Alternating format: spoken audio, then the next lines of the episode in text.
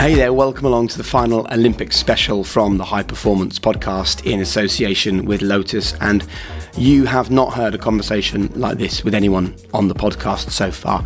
I guess there are small snippets you're going to hear which you can relate to others, but I don't think any athlete has come on this podcast and spoken quite like this since we started. It was an absolute pleasure to speak to this young lady. Um, today, we're in conversation with Johanna Konta. I like talking. I like sharing my experiences. I I've been very open in, in the work that I've done with Juan, with with with you know people in the past, especially on the mental side. And I think I don't I don't have any hang-ups about sharing. Pain times resistance equals suffering. So if I'm in pain, let's say at a ten, but and I'm you know resisting at a ten, my suffering's going to be a hundred. Yeah. But if my resistance is zero, then my suffering's zero.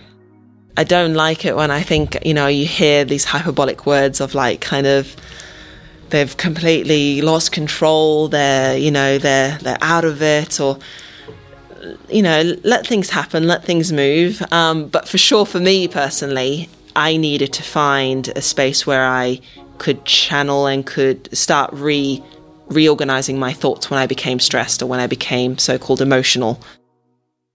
I think what's really important to, to mention at this point, of course, is that um, Johanna didn't go to the Olympics because she sadly tested positive for coronavirus just a few weeks before the games started. Um, and I guess we all live a life where we're constantly basing our opinions of ourselves on our work performances or external factors and external successes. And if I'd have seen most athletes mention that one of the biggest moments of their careers wasn't going to happen just a few weeks before they were scheduled to do it, I'd have been really worried for them.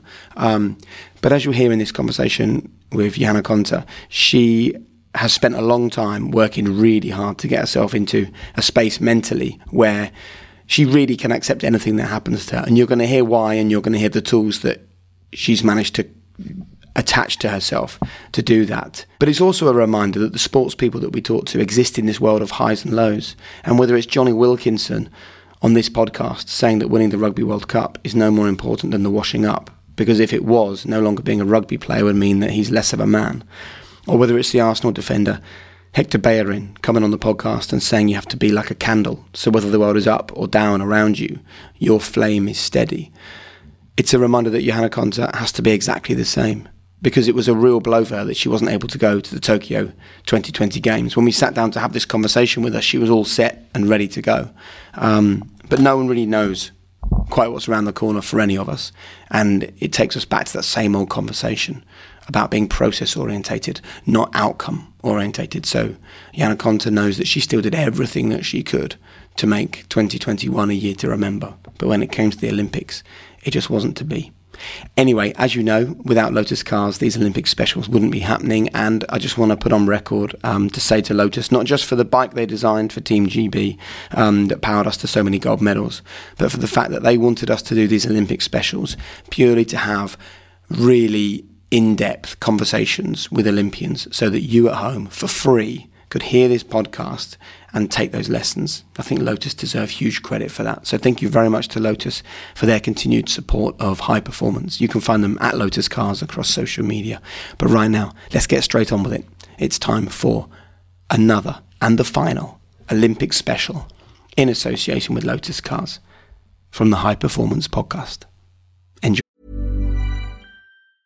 When you're ready to pop the question, the last thing you want to do is second guess the ring at Bluenile.com, you can design a one of a kind ring with the ease and convenience of shopping online. Choose your diamond and setting. When you find the one, you'll get it delivered right to your door. Go to Bluenile.com and use promo code LISTEN to get $50 off your purchase of $500 or more. That's code LISTEN at Bluenile.com for $50 off your purchase. Bluenile.com code LISTEN. Hiring for your small business? If you're not looking for professionals on LinkedIn, you're looking in the wrong place. That's like looking for your car keys in a fish tank. LinkedIn helps you hire professionals you can't find anywhere else, even those who aren't actively searching for a new job but might be open to the perfect role. In a given month, over 70% of LinkedIn users don't even visit other leading job sites. So start looking in the right place. With LinkedIn, you can hire professionals like a professional. Post your free job on linkedin.com slash achieve today. Hey, it's Paige DeSorbo from Giggly Squad. High quality fashion without the price tag. Say hello to Quince. I'm snagging high-end essentials like cozy cashmere sweaters, sleek leather jackets, fine jewelry, and so much more. With Quince being 50 to 80% less than similar brands. And they partner with factories that prioritize safe, ethical, and responsible manufacturing. I love that. Luxury quality within reach. Go to quince.com slash style to get free shipping and 365-day returns on your next order. quince.com slash style.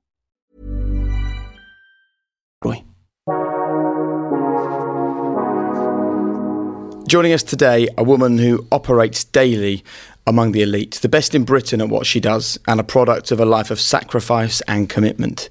But what made her focus with such clarity on her goals as a child? How were her early years shaped by leaving her parents to focus on her chosen sport? What have psychologists added to her armoury? And when times are tough, what gets her through? It's an absolute pleasure to welcome to the High Performance Podcast, Johanna Konta. Thanks for being with us. Thank you for having me. It's quite the intro. It makes me quite nervous. Oh, you'll be fine. Listen, you've had much more nerve wracking things than a high performance podcast interview over the years. So let's get going then. And our first question always is what is high performance?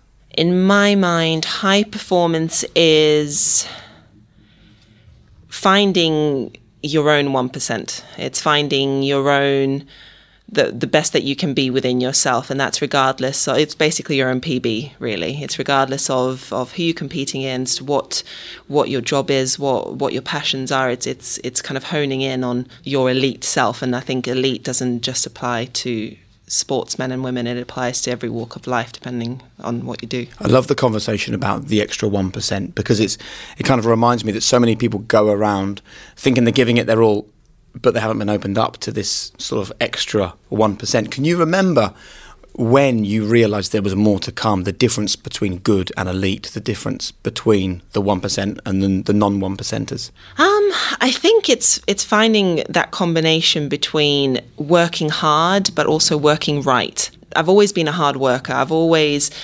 um, understood that I needed to sacrifice, I needed to dedicate myself to to what I do and and and give it my all to give you know to have the best shot at succeeding. Um, but I think sometimes with hard work can come tense tensity and it, you can become a bit paralyzed you can become a bit more stressed and i think it's almost then understanding that you're doing the best that you can but almost adding a bit of relaxation into there and I think that's when you start opening yourself up to working the right way, both hard and applying yourself, but being productive and, and actually, I think, starting to build on, on what you build on to, to be successful.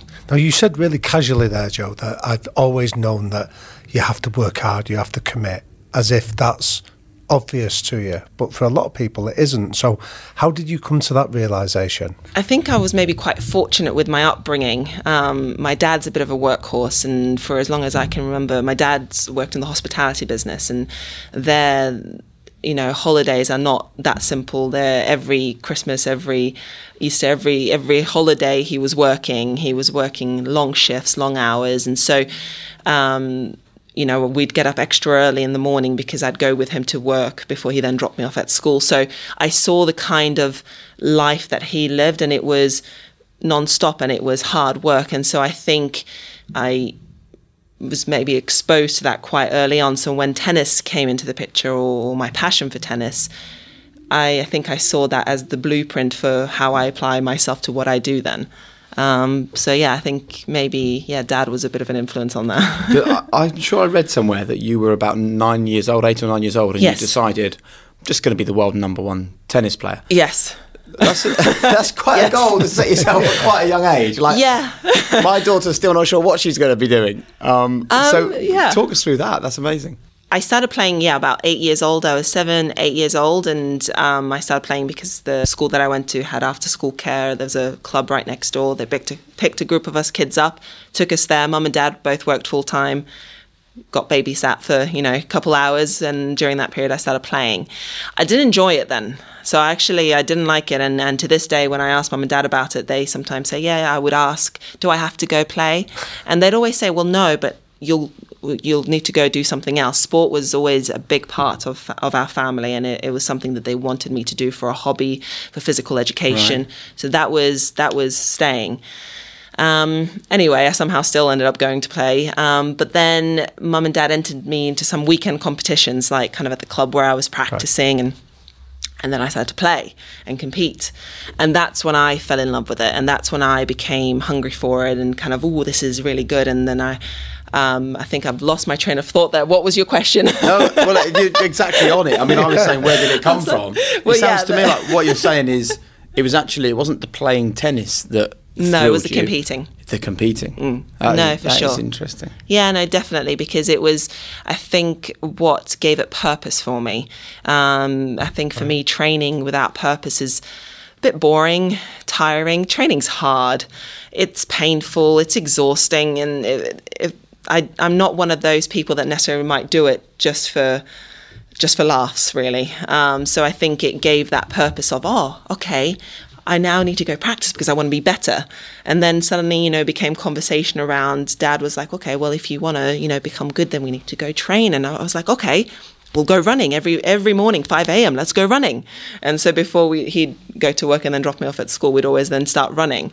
Um, And that was you driving that. That was so your dad was nurturing it, but that was you setting that five. Oh, dad was completely on board. I think I think I'm I'm the son my dad never had, so he was fully on board with like me being um, all active and, and and loving sport. So yeah, no, he.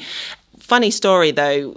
At the start of our runs, there was this little hill, Yeah. and we'd always go around a big golf course. Um, this was when I, we were living in Sydney. And how old are you now? Nine, ten, And how often is this happening? uh, every morning, probably five times a week. Brilliant. Yeah, like school mornings. Yeah. Um, I'm pretty sure every morning. I'm a dad. and what might- time of the day?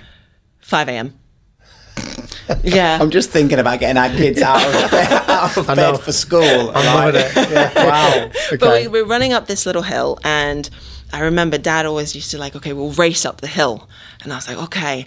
And I'd I'd sometimes win, I'd sometimes lose, but you know, I was like running so hard. Only now, maybe a couple years ago, was I thinking of that, and I asked my dad, I'm like, there's no way a 10 year old girl beats her like 30 something, 40 something year old dad at sprints up a hill. I'm like, did you let me win? He's like, of course. I'm like, I'm like, I'm so betrayed. I'm like, uh, my whole life's been a lie. um, but yeah, I just, I still to this day think of that thinking, why did I think for a moment that actually a 10 year old girl can beat her dad? And I really did. I thought I And what did. were you thinking at five to five in the morning when you're having to climb out of bed? Like, what was the what was the end goal at that point? Was it because you, as you said, you don't enjoy training, so it wasn't going for the run that was like woohoo, Yeah. Um, to be honest, I don't remember. All I remember now as an as an adult is those are some of the best memories of my childhood. Um, just we'd always set the goal of running to the top of that golf course for sunrise, and for me, just having that kind of father daughter time, like spending that time with my dad, running, like you know, just that physical exertion, beautiful kind of sunrise, like something to aim for up there. It's honestly, it's some of my my most fun childhood memories. What was it that that was lit in you? Was it the idea of beating other people or beating yourself that really lit a fire? To be honest, I don't know. Um, I don't know, and and I just remember even now, kind of again as an adult, thinking back on what that felt like to compete. I just remember being on court on you know these synthetic grass courts with like the sand on top. That's that's what I started to learn on, and I just I just see myself playing these matches and and and trying and just trying hard. And at that point, I didn't understand the difference between trying hard and, and trying right, kind of thing. Yeah. And I just remember just wanting to win and wanting to yeah probably beat the other person and come out come out the victor that's i think that's what fueled me And what were your parents like if ever you said, oh, do you know what, I don't fancy getting up today, I don't fancy training today, I don't really want to take part in this weekend's tennis tournament? Ooh, I don't know. I think, I mean, there were a couple times when I was a young girl actually where um, where I didn't want to do it. And I remember, I, I distinctly remember one competition, and I must have been, I'd say maybe 10 or 11. And the night before, I'd been at a friend's house. Um, I had a sleepover, and during the day, I was playing in the pool and stuff. And I think I was quite tired. And they were the ones that were taking me to this tournament.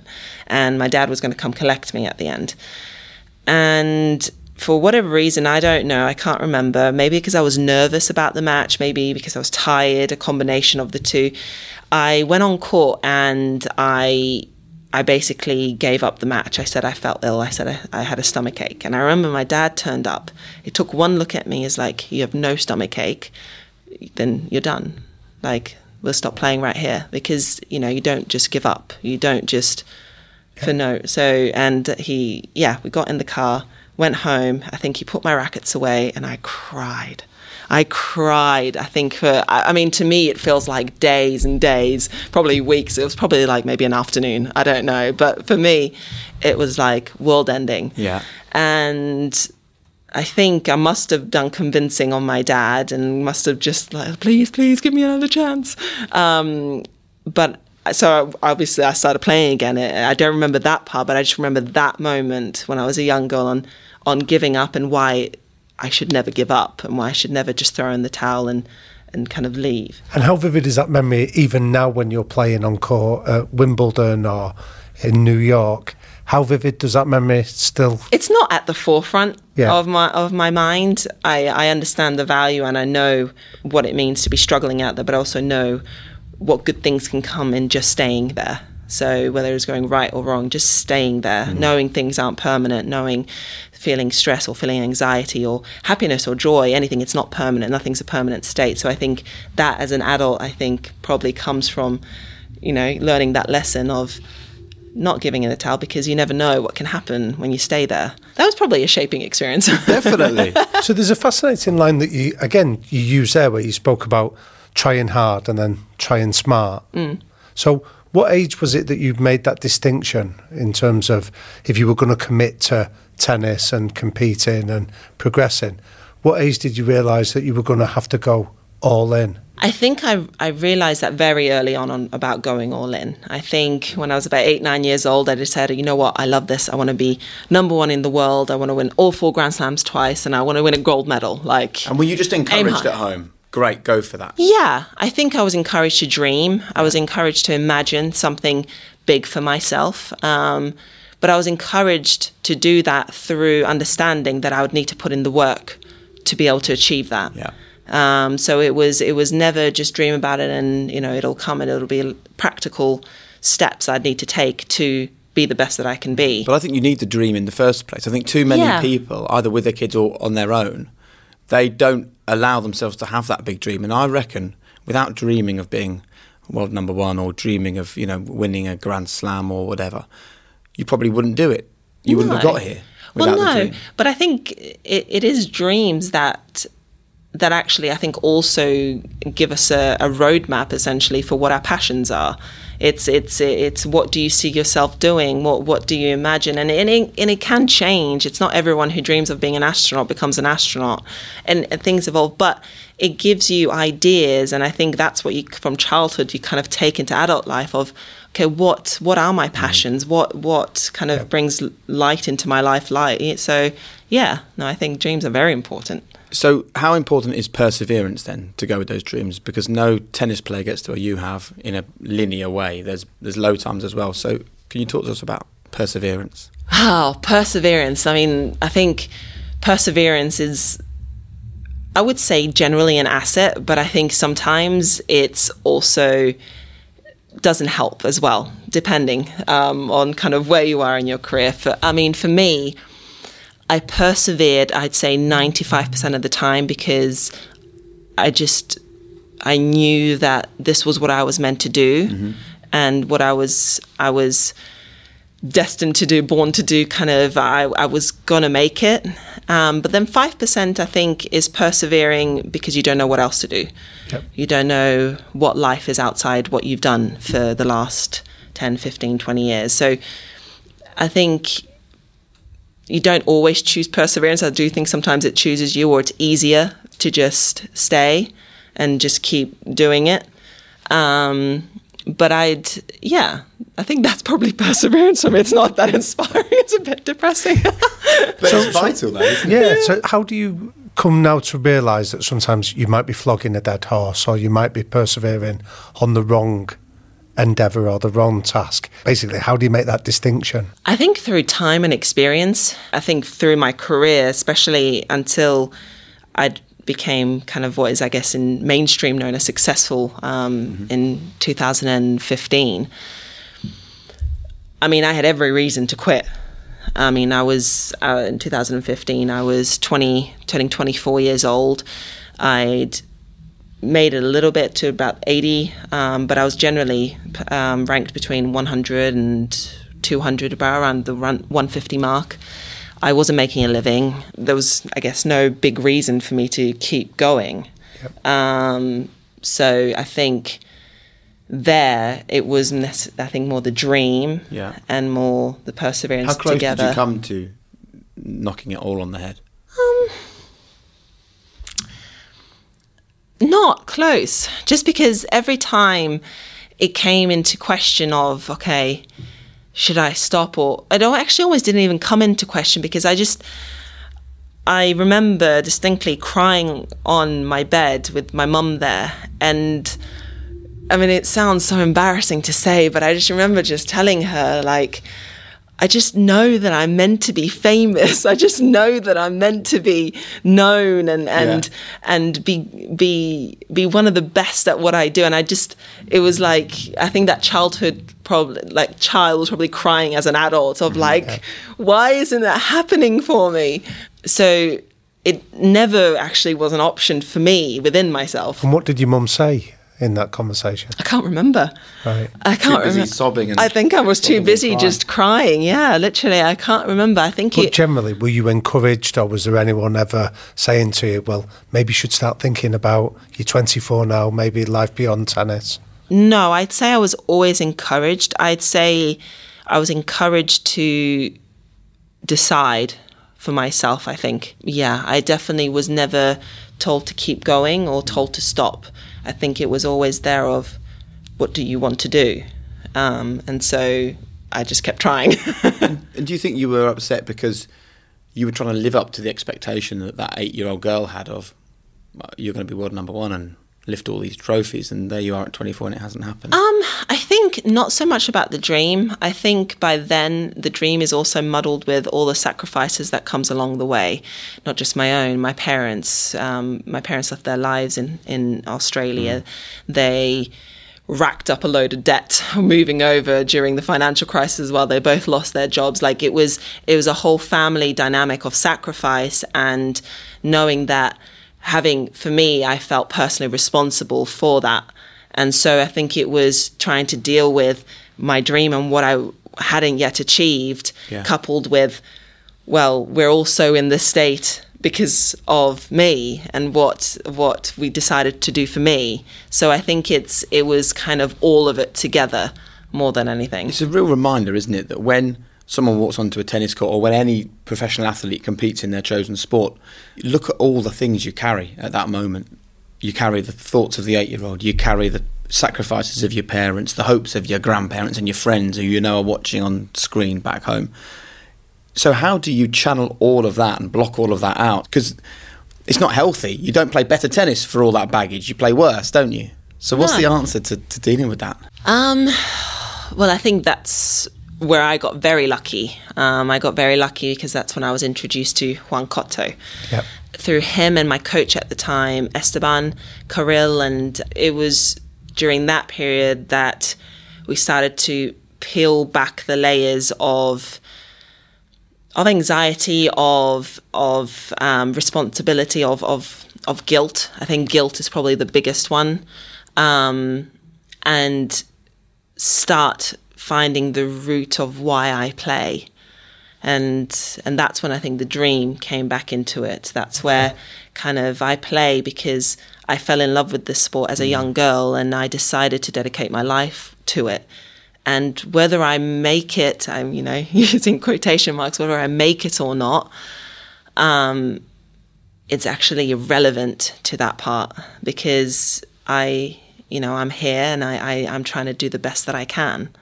Yeah. And I think taking a lot of joy and pride in me doing the best that I can. I think that's what started then alleviating the guilt and, and that side and actually started making room to become a better tennis player, to become a better competitor, to study the game, to learn the game, to to actually maximize what I have as a as a as an athlete. Would you say that you then started to love winning as opposed to fear losing? Was that a distinction that you began to make? I think so, but I think more than anything, I just started to love playing, and I started to re actually almost fall in love again with the different things it offered me um, a, an outlet of my competitiveness uh, of my curiosity to improve my desire to learn and i started enjoying that process i think process became a very big trigger word for us it was about the day in day out process and and, and yeah enjoying that that process so had you had you worked with anyone from a psychological perspective before you met Juan? Yeah, I think um, kind of through the Australian Federation at the time, and even maybe come when I came over, I'm sure I'd I'd met with someone at the at the LTA as well. I think psychology and sports psychology has always kind of been around um, for me. Um, I think I came at the point where it started becoming more yeah. popular, but I think it was more in yeah, it was when I met Juan where I actually I found someone um, who just spoke to me in a way that I understood mm. and I could grasp and I could use practically. So could you give me an example of that then, Joe? Um, so it was kind of with him that we started first establishing a routine as well um, and accountability for the the things that I was doing. So we'd I'd I remember I'd always read every morning the Optimist's Creed. Um, and if probably pushed hard enough, I probably could recite it still because I read that Come on, for give years. Us a bit. No, no, no, no, no. um, and it would be things like that's when I started using Headspace. Yep. Um, the app yep. Headspace, and that, and kind of getting a practice into that. Then I think it was also working through different worries. So I'd start. I'd start. That's when I started writing.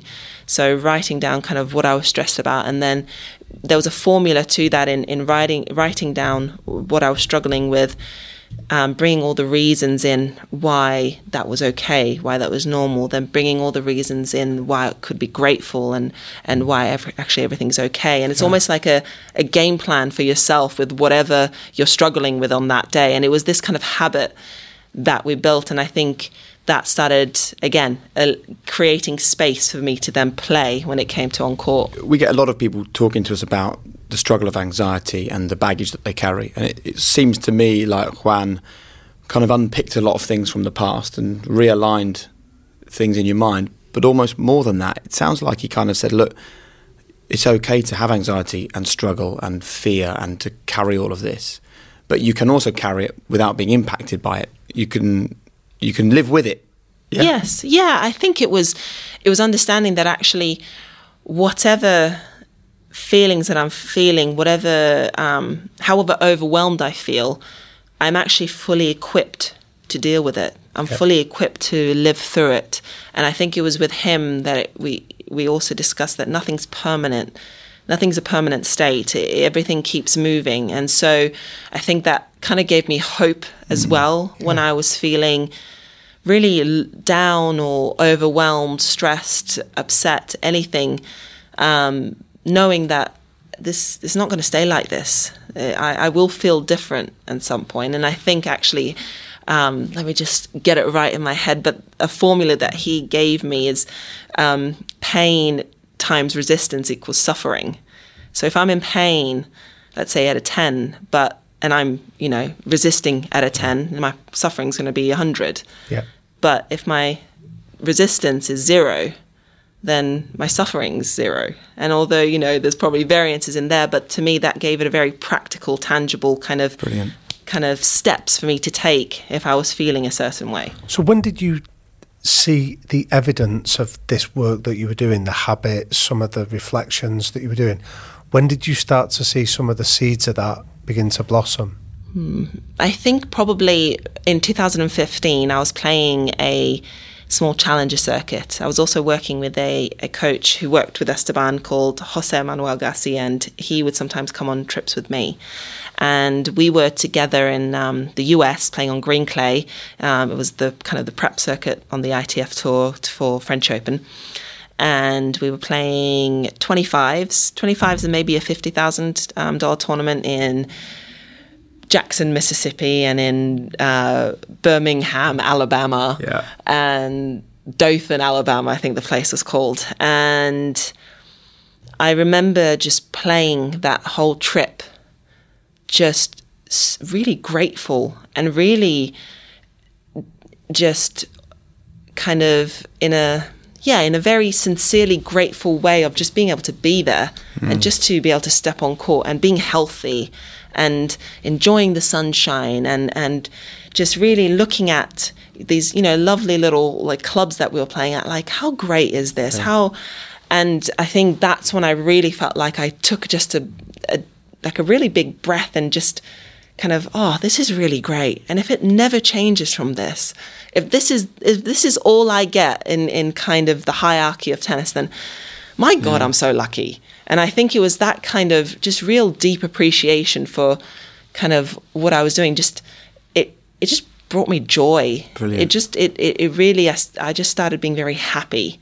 Um and that was actually to be fair not too long before i'd i then qualified for the first time at the french open.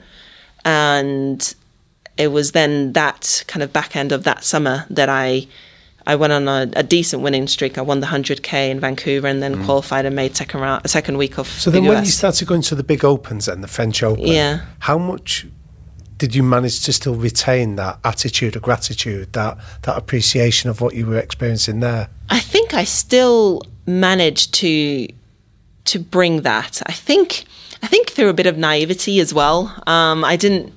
I'd, I'd never really experience, experienced the big tournaments, big stages. I'd played, you know, a, a couple rounds here, and I'd qualified once before at the U.S. Open. So I dabbled, I'd say, but I, I wasn't. It wasn't my routine stomping ground. It wasn't kind of my my week in week out. So I I I went into those tournaments feeling very trusting of of the team that I had. I felt very grateful for the people that I had around me, and I think that definitely gave me a lot of strength at that time when I maybe didn't have my own to draw from as much.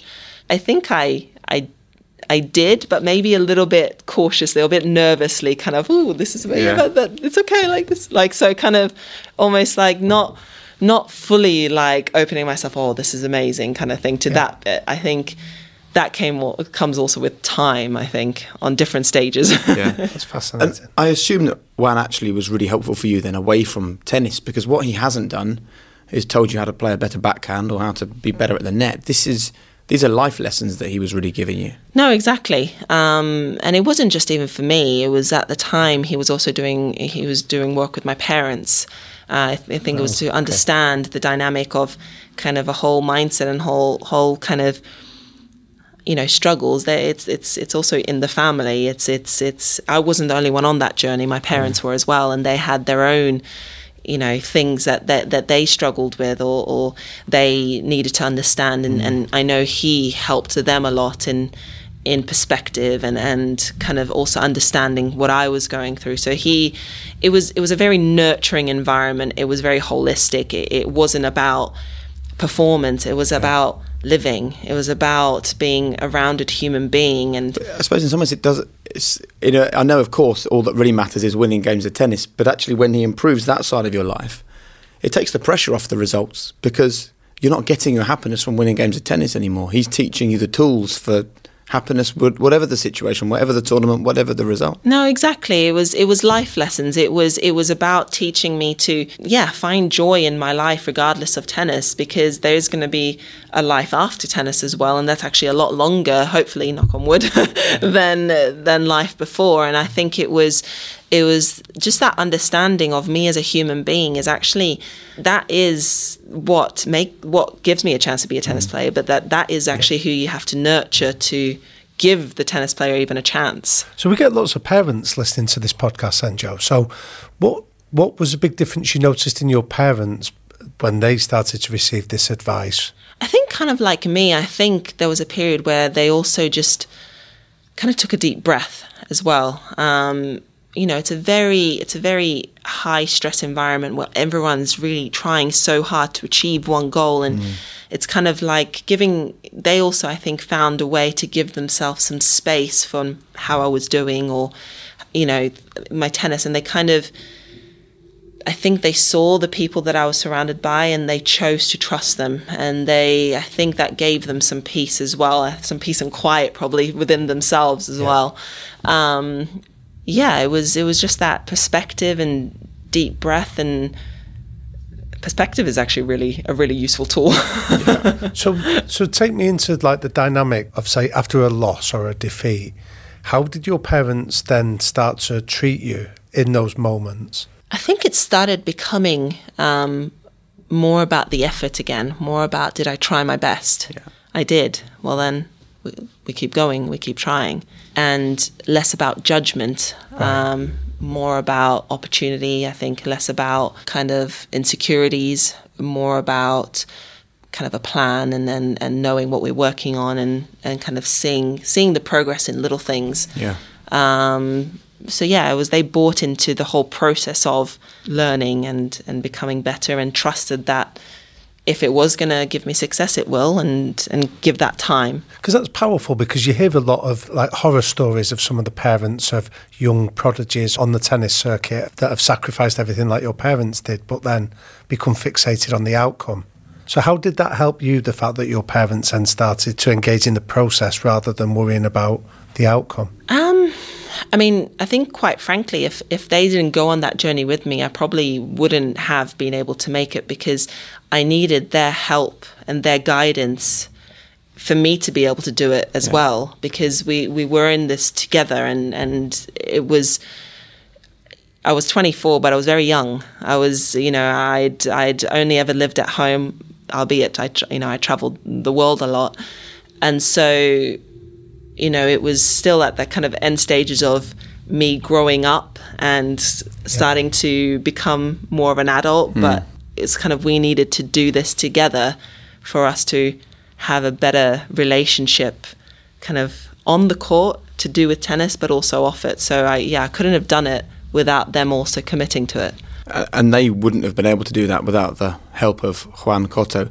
Um, and the real tragedy here for people that are listening to this that don't know the story of your relationship with Juan was that he sadly took his own life. And I, I wonder how difficult that was for you personally because when someone's giving you life advice, you look at them and think, wow, if only I was as sorted as you are, if only if I knew all the things that you know, I would have had a very different path to here. Um, you know, it's hard to know what to ask really, but that is a, a very hard thing for you to compute, I'd imagine. Yeah, I mean, you know what's interesting? I think I think actually people that give the best advice and, and actually really understand something is because they have personal experience mm. and I knew that he had struggled with his own his own thoughts and his own his own emotional mental well-being before and he's spoken about that with me. Um, and and I think it was kind of that journey for himself that he he saw the power in in in thinking in the mind in in in emotion. And I think you know I mean how incredibly passionate he was about helping people. Yeah. I think the two together made into an incredible human being. And, you know, it, yeah, I mean, yeah, no, I, yeah, no, he was amazing. Yeah, I bet. And I suppose the irony is, without his own personal struggles, he wouldn't have been in the position to help people like you and to transform people's lives. And you know, we've all we've all lost people close to us. I think that perhaps the lessons that he gave you live longer and live stronger for the fact that he's no longer here to, to see them. Um, you know, I mean, I'd, I'd love if he was still here. I think yeah. the lessons will still be just as strong, but um, for reasons we know we don't know, life yeah. turned out the way it did, and um, but I know that he he would he would be very proud in in I think knowing that the things that he was teaching people, not just myself, but he touched a lot of people's lives, are still giving guidance and, and bringing joy to people and, and I think he I think that would make him very happy. And you work hard to remember the things he taught you because we had a guest on called uh, Jo Malone who created the perfume brand.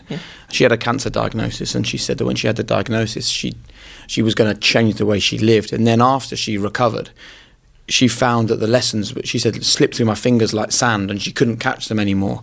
What do you do now to remember the lessons that Juan taught you to make sure that they don't slip through your fingers? Well, I think because of the way he he taught me and the way he guided me, it was a very practical way. It was me doing the work. It was it was routine and and because I figured it out for myself in the end with his help. Actually, the biggest gift that he gave is that the work is mine, the the result is mine, the hmm.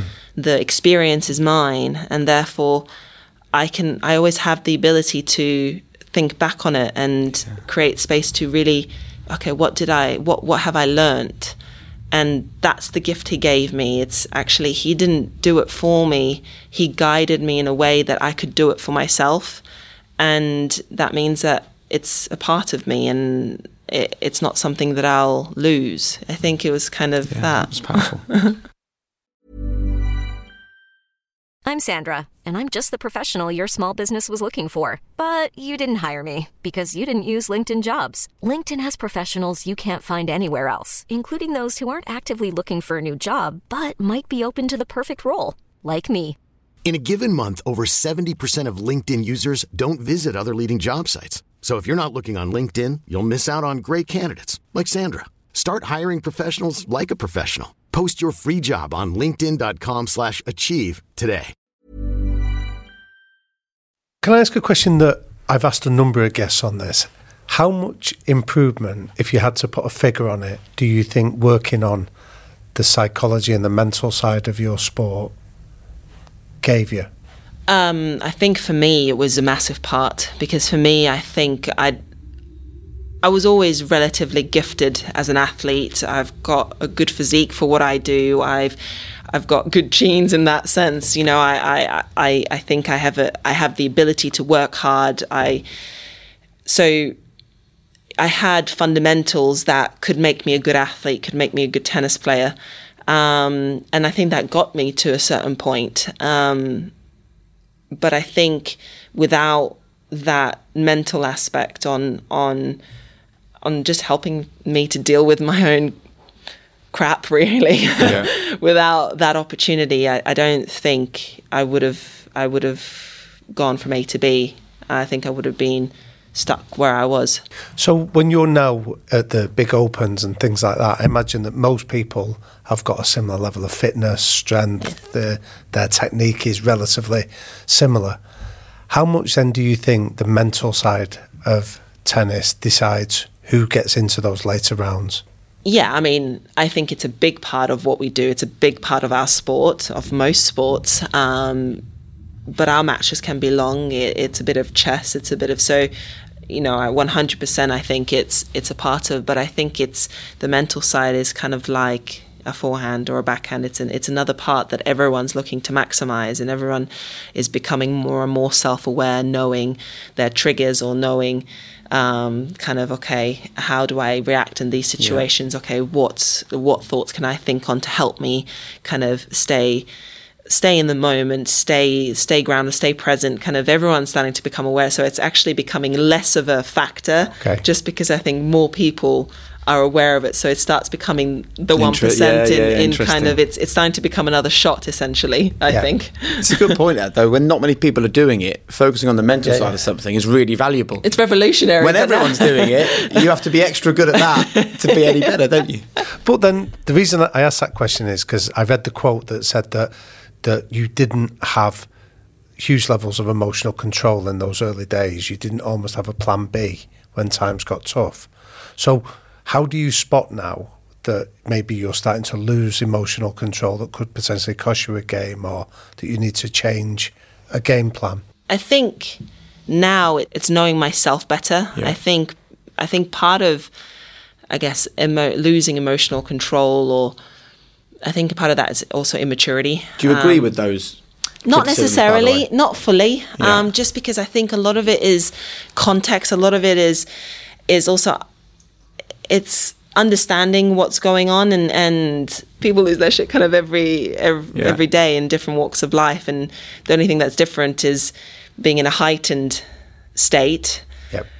in front of loads of people. Hmm. It becomes kind of that much more like, whoa, she's really kind of lost her head.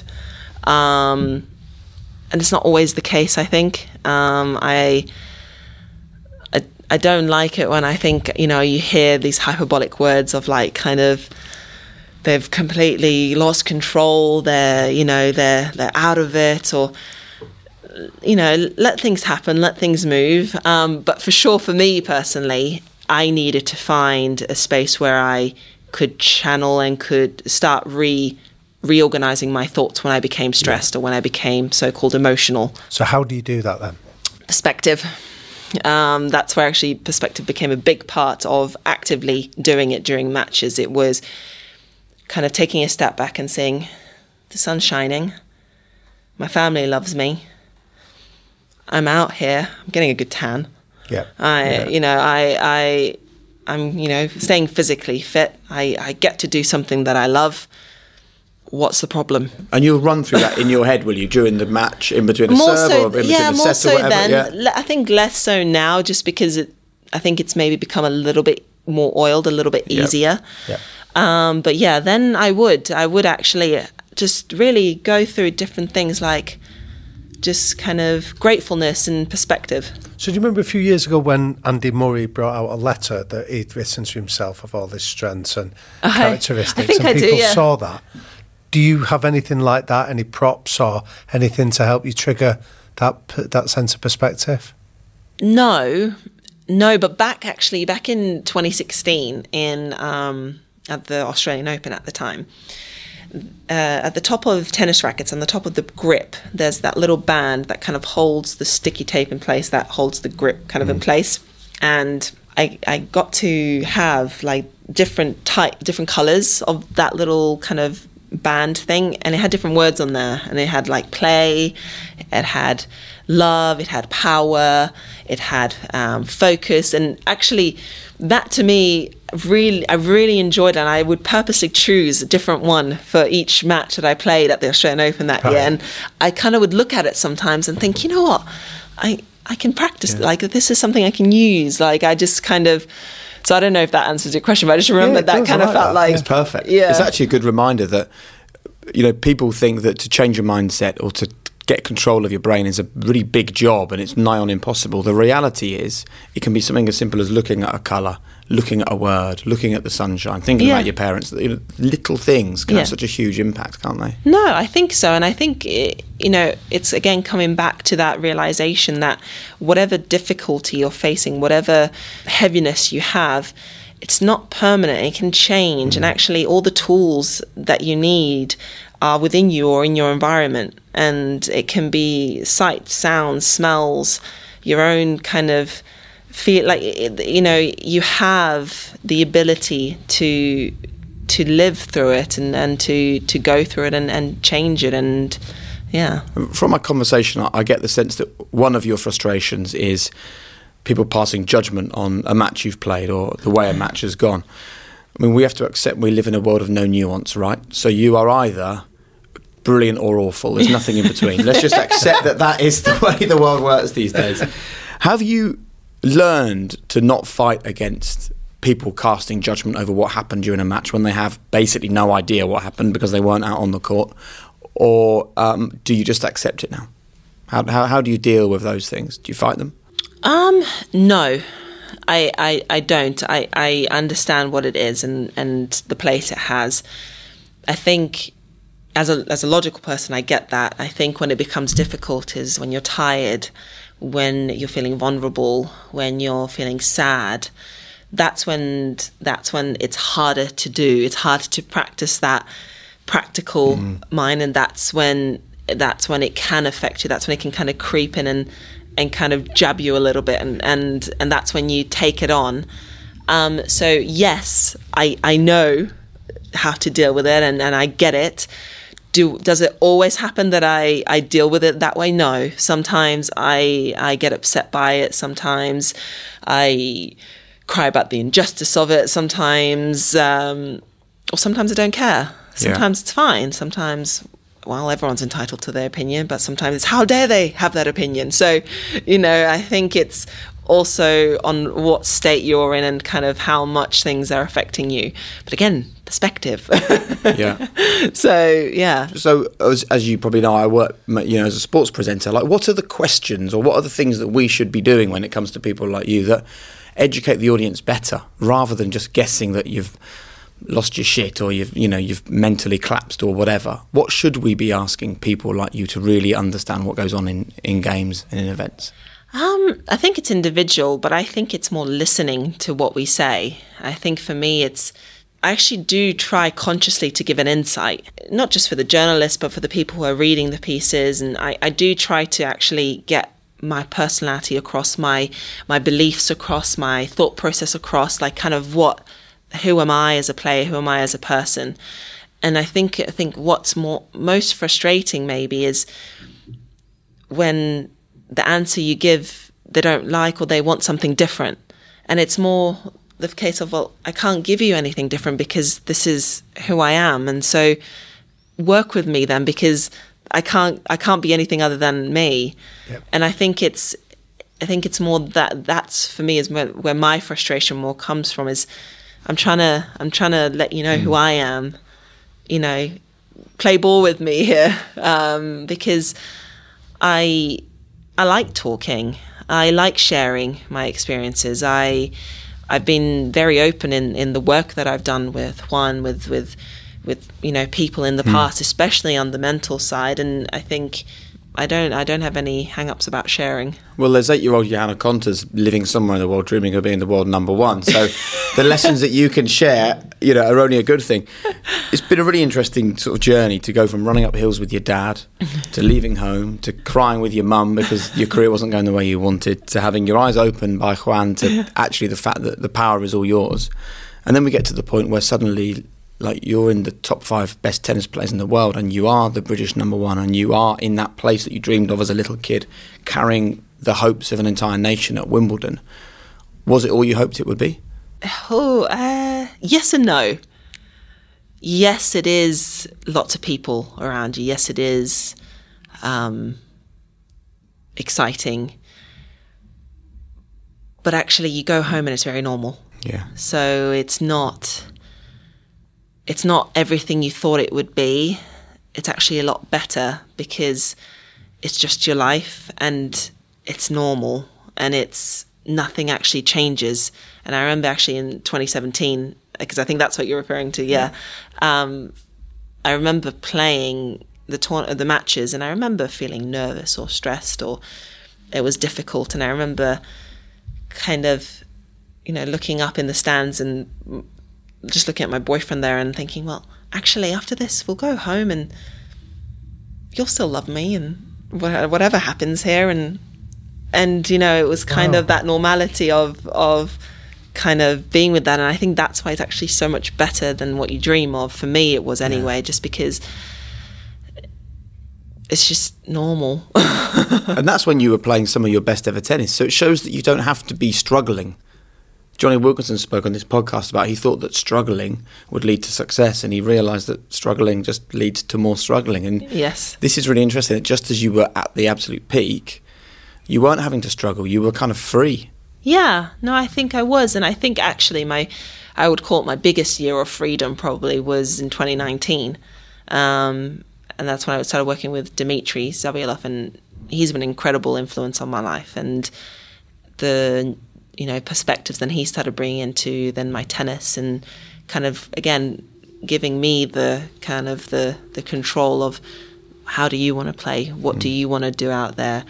Kind of the what choices do you want to make? And trust those choices. They you know they if they don't pay dividends then who knows in how how they pay dividends in other parts of the match? It was kind of understanding that you know there's no right or wrong. There's there's you know things again keep moving but yeah, and actually that year I played I played very free that year.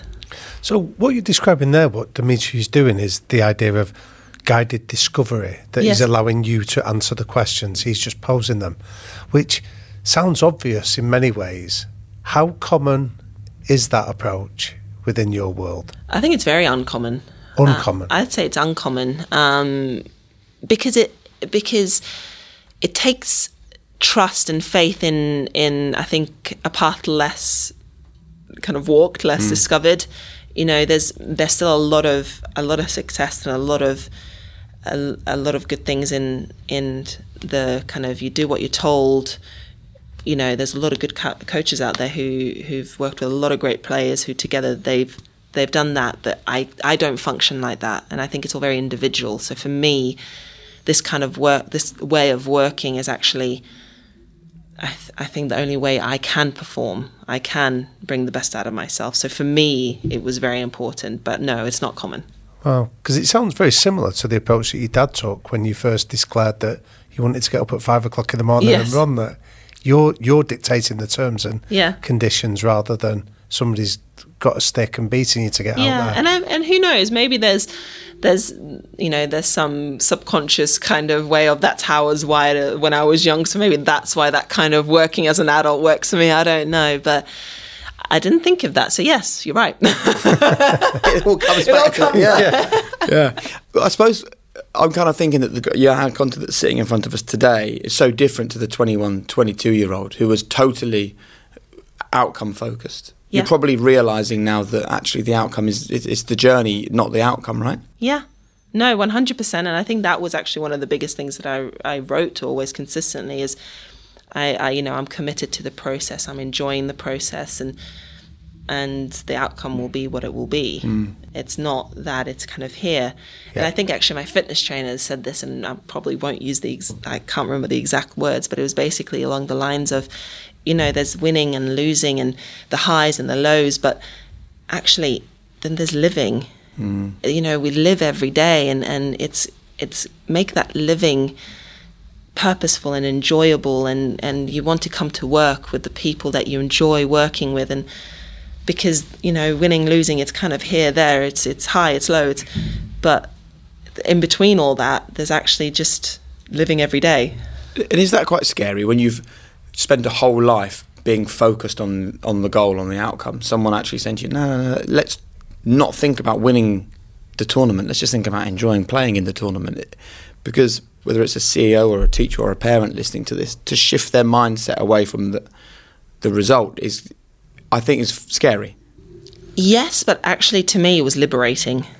I needed it. I think I was starved for it. I needed because I was doing it one way, and it wasn't making me happy. It wasn't making me successful. It it, it was actually making me downright miserable. It was making my parents miserable. Like it was, it it wasn't working. So actually, what was the harm for me? For me, it was why not? And and I just took to it because I, I I understood it. I understood it very quickly, and I could see it, like kind of what joy could bring me. And then, hey, I'm happy. Why, you know, what's there to to kind of complain about?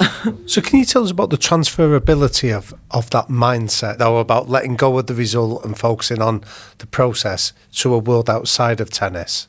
Um, I think it's completely transferable because I've used it in different things. So, you know, for me, getting used to even this, for example, you know, I probably would get more nervous before than I would now, um, just because I understand that I will come here, I will do the best that I can, and I will I will enjoy speaking to you both and the result will be what it will be, and I will keep my fingers crossed that you know I give you guys a good episode. But at the end of the day, I can only be myself, and I can only do the best that I can. So I think it's that that you can apply in in anything. And I was actually the other day I, I just did um, Sunday brunch, and I was really nervous before going on. I, I I don't know why, but I felt very very nervous. And again, it's just that same process of okay, I'm here, I'm on time, I've I've done everything that I can. I will go out there, I'll be kind, I'll be happy, and we'll see what happens. I think this episode will be okay, don't you? I think it'd be exceptional. Bit of don't worry. um, we've reached the point of our quick fire questions Okay. that we always finish the podcast with. Um, first of all, the three non negotiable behaviours that you and the people around you have to buy into. Respectful. Um, I think being honest, honesty, that's Yeah. the word, honesty, and communication. To communicate. What advice would you give to a teenage Johanna just starting out? I, I wish I learnt earlier on to just be grateful and be patient and and look at the world more broadly, look at my career more broadly. I think, you know, it's very narrow, it's very all all encompassing kind of stop and smell the roses kind of thing. Yeah. Stop and smell the roses. Very good. um, could you give one book recommendation for our high performance family to, to have a read of? it's uh, Winning Not Fighting. No, yeah, Winning Not Fighting by John Vincent. Excellent. Why why does that book work for you? Um, I actually just started it to be honest, and I'm just really interested in in reading kind of the philosophy that I've bought into, but a different take on it, um, because it's not maybe quite word for word what I kind of maybe learned, but it's definitely along the same lines or, or certain bits that I've read. For, like they are definitely so. It's it's just nice to hear how someone else has also practically used it in their life. Very good. What's your one golden rule for a high performance life? I think practicing joy, practicing gratefulness, I think that gives you the chance to be your best self and therefore your best chance of being successful. Brilliant. And there is one more. This is the final, final Yes. question. What is your biggest strength and what is your biggest weakness? My biggest strength, I I don't know about myself. Uh, my biggest strength is um, I laugh a lot. Yeah. I think uh, I think that's that's helped me in a lot of different things. Um, my biggest weakness is probably being able to take a break. I that's taken some time for me to know kind of when to apply myself, but when to also kind of take a bit of space, nurture myself, take some time off. Um, that's something that I've I've had to learn and continue to learn. Brilliant. Look, uh, thank you so much for coming on this podcast. Um, Thank you. and especially for opening up and talking to us about Juan, which I, I know wouldn't have been um, very easy for you. But I think that, like, to get from the eight year old to being a professional tennis player, right, you had to be all in. You kind of, at that point, you had to totally be all about the outcome. Um, and I think what's been really powerful in this conversation is sharing with us the journey from being outcome focused to process focused. And it's worked for you in a tennis sense, but I really hope that for everyone listening to this, it works for them in the sense of their own lives as well. Thank you. Thank you. No, thank you for having me. Damian, Jake. another really interesting interview. Do you know what? Um, I think people listen to this and they're looking for really huge things that could could be said that will change their lives and alter the way they see the world. What Johanna has just basically said there is that a tiny detail, focusing on the process, gaining perspective, can change everything. Yeah, absolutely. I think, I think just to take us with her onto the centre court at Wimbledon and remember to look around and see a boyfriend and remember that in a couple of hours' time you'll be back at home together and everything will be normal or appreciate just the sun shining on your back at any stage. They're, they're techniques that any of us can appreciate at any moment, just the ability to live in the moment and stop worrying about the outcome and just focus on the moment that we're in. And also, I think um, don't underappreciate just how important those little things can be. And I, there will definitely be people listening to this now going, you put up a slogan at work, is it really going to change the way people think? Or you write a little note in your notebook, is that really going to alter the way someone operates daily? We've just had someone who is the best tennis player in Britain, was number four in the world, and at that time had the word love or appreciation or power or focus written on her tennis racket. And at times of struggle, just looked at that word, and that was enough for her to push through, persevere, and win that game of tennis. If you can use that technique at the absolute highest echelon in world sport, everyone can use it. Absolutely. It's like just a, like a trigger that just prompts you to connect with the emotions, the thoughts, the feelings that you have when you're happy, when you're experiencing what uh, what you what Jo described as her golden rule. Just joy, any moments that connect you to that, have got to then help you feel better and ultimately perform better. She reminded me quite a lot of Jonny Wilkinson the way she spoke when he came on the podcast. Yeah, I thought it was fascinating. Jonny came to some of those realizations at the end of his career, and I found what fascinating what Jo shared was she's discovered it halfway through her career, and that's what's propelled her to the heights that she's reached. It's interesting because I think a lot of professional sports people would think, well, I can't, I can't have that growth mindset now. I'm too focused on being a sports person the growth mindset is what's made her a successful sports person. And when you sit and have a conversation like we did with her, I mean, clearly her parents were were brilliant the way that they inspired her and pushed her. But then I think she probably did go into this quite dark and difficult period of struggling with her tennis, and her tennis was what was defining her.